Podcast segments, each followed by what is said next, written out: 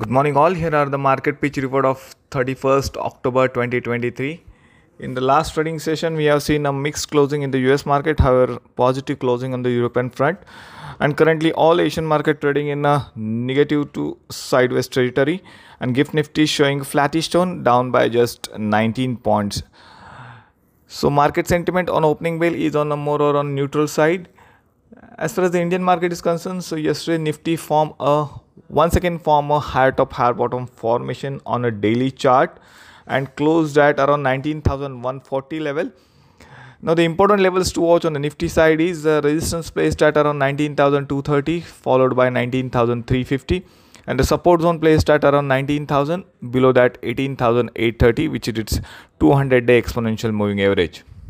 On the bank nifty front bank nifty yesterday closed at around 43039 level and bank nifty form a outside bar candle pattern indicating the high volatility on the bank nifty.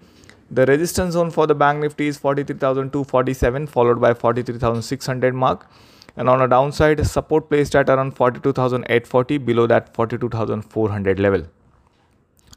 The action point on nifty is uh, buy nifty only above it sustains above 19230 the target price would be 19350 and stop loss should be placed at around 19000 140 level. As far as the market indicators are, are concerned uh, so global indicator is on a neutral side today. However FII indicator is on a negative side. DII continues with its positive stance. F&O and trend indicator once again on a negative side and sentiment is on a neutral side on opening bell. As far as the fundamental news aspects for the day the first news is from Chemplast Sanmar company's uh, chemicals division gets law uh, to manufacture pipeline active ingredient which is a positive news for the Chemplast Sanmar.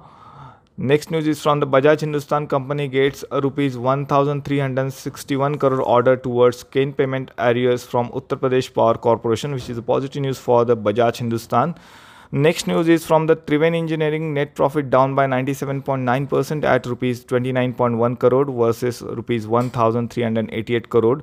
Revenue up by 9.9% at rupees 1617.4 crore versus rupees 1471.6 crore year on year which is a new, neutral news for the Triveni engineering. And lastly GMR airports net loss of rupees 190.4 crore versus loss of rupees 197.1 crore revenue up by 30.3% at rupees 2063.5 crore versus 1583.6 crore year on year which is again a, a neutral news a neutral effect on a GMR airports.